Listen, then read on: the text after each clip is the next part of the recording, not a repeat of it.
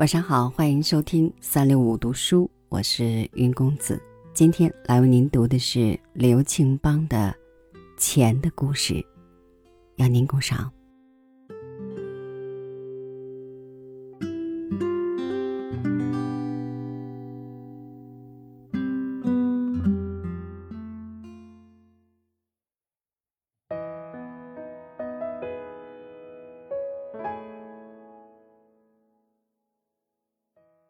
这是一个关于五分钱的故事。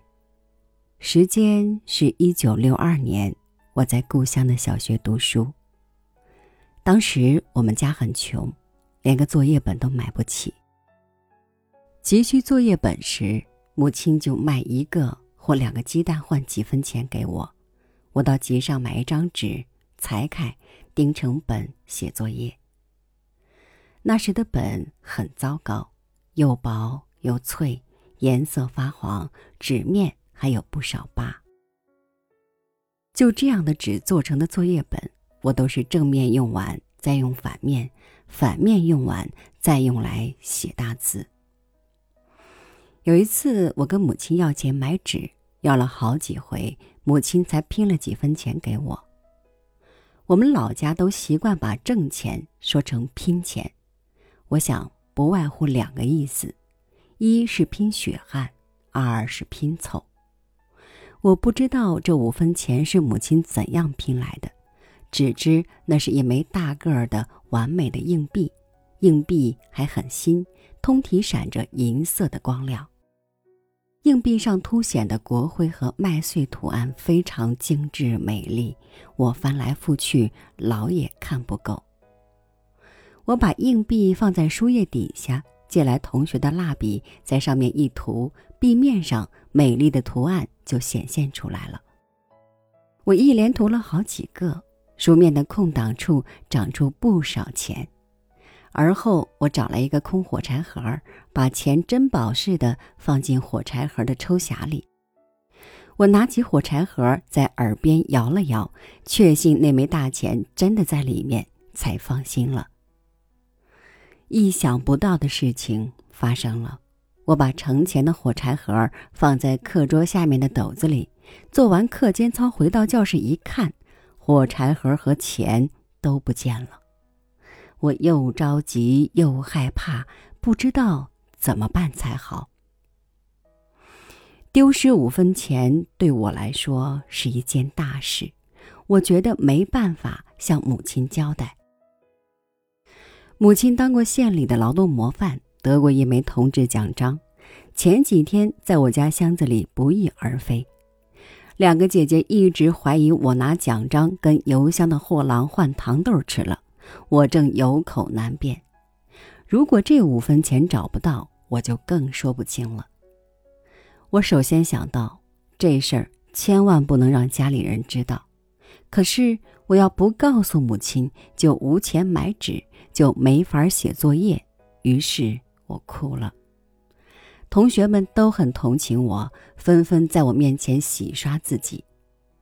还有的同学悄悄向我提供线索，说我的钱是一个姓范的男同学偷去的，也有人说是一个姓张的女同学偷去的。姓范的男同学家里是地主成分，姓张的女同学家是我们村的外来户。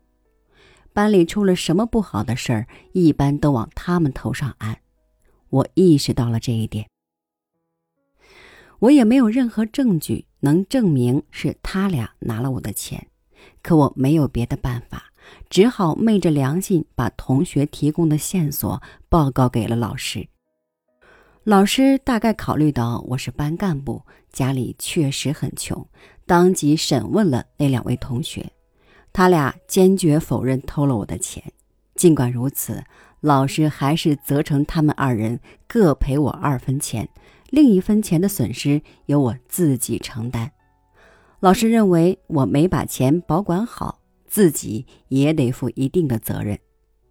姓范的男同学和姓张的女同学都感到很冤屈，他俩都哭了。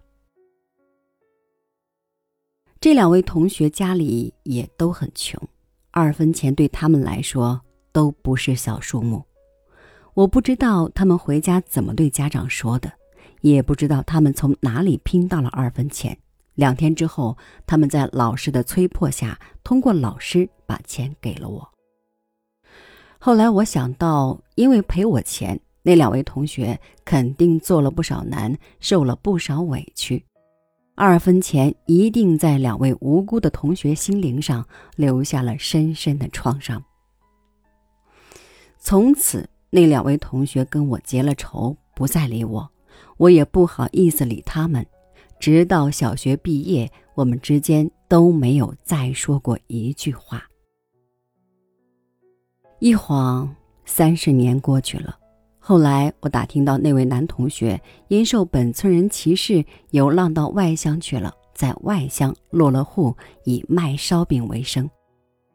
那位女同学早就嫁到别村去了，成了人妻人母。我想。如果有机会见到他们两个，我一定要提起那五分钱的事，我一定要请他们原谅我。我担心的是，我这一辈子也不一定有机会见到他们两个了。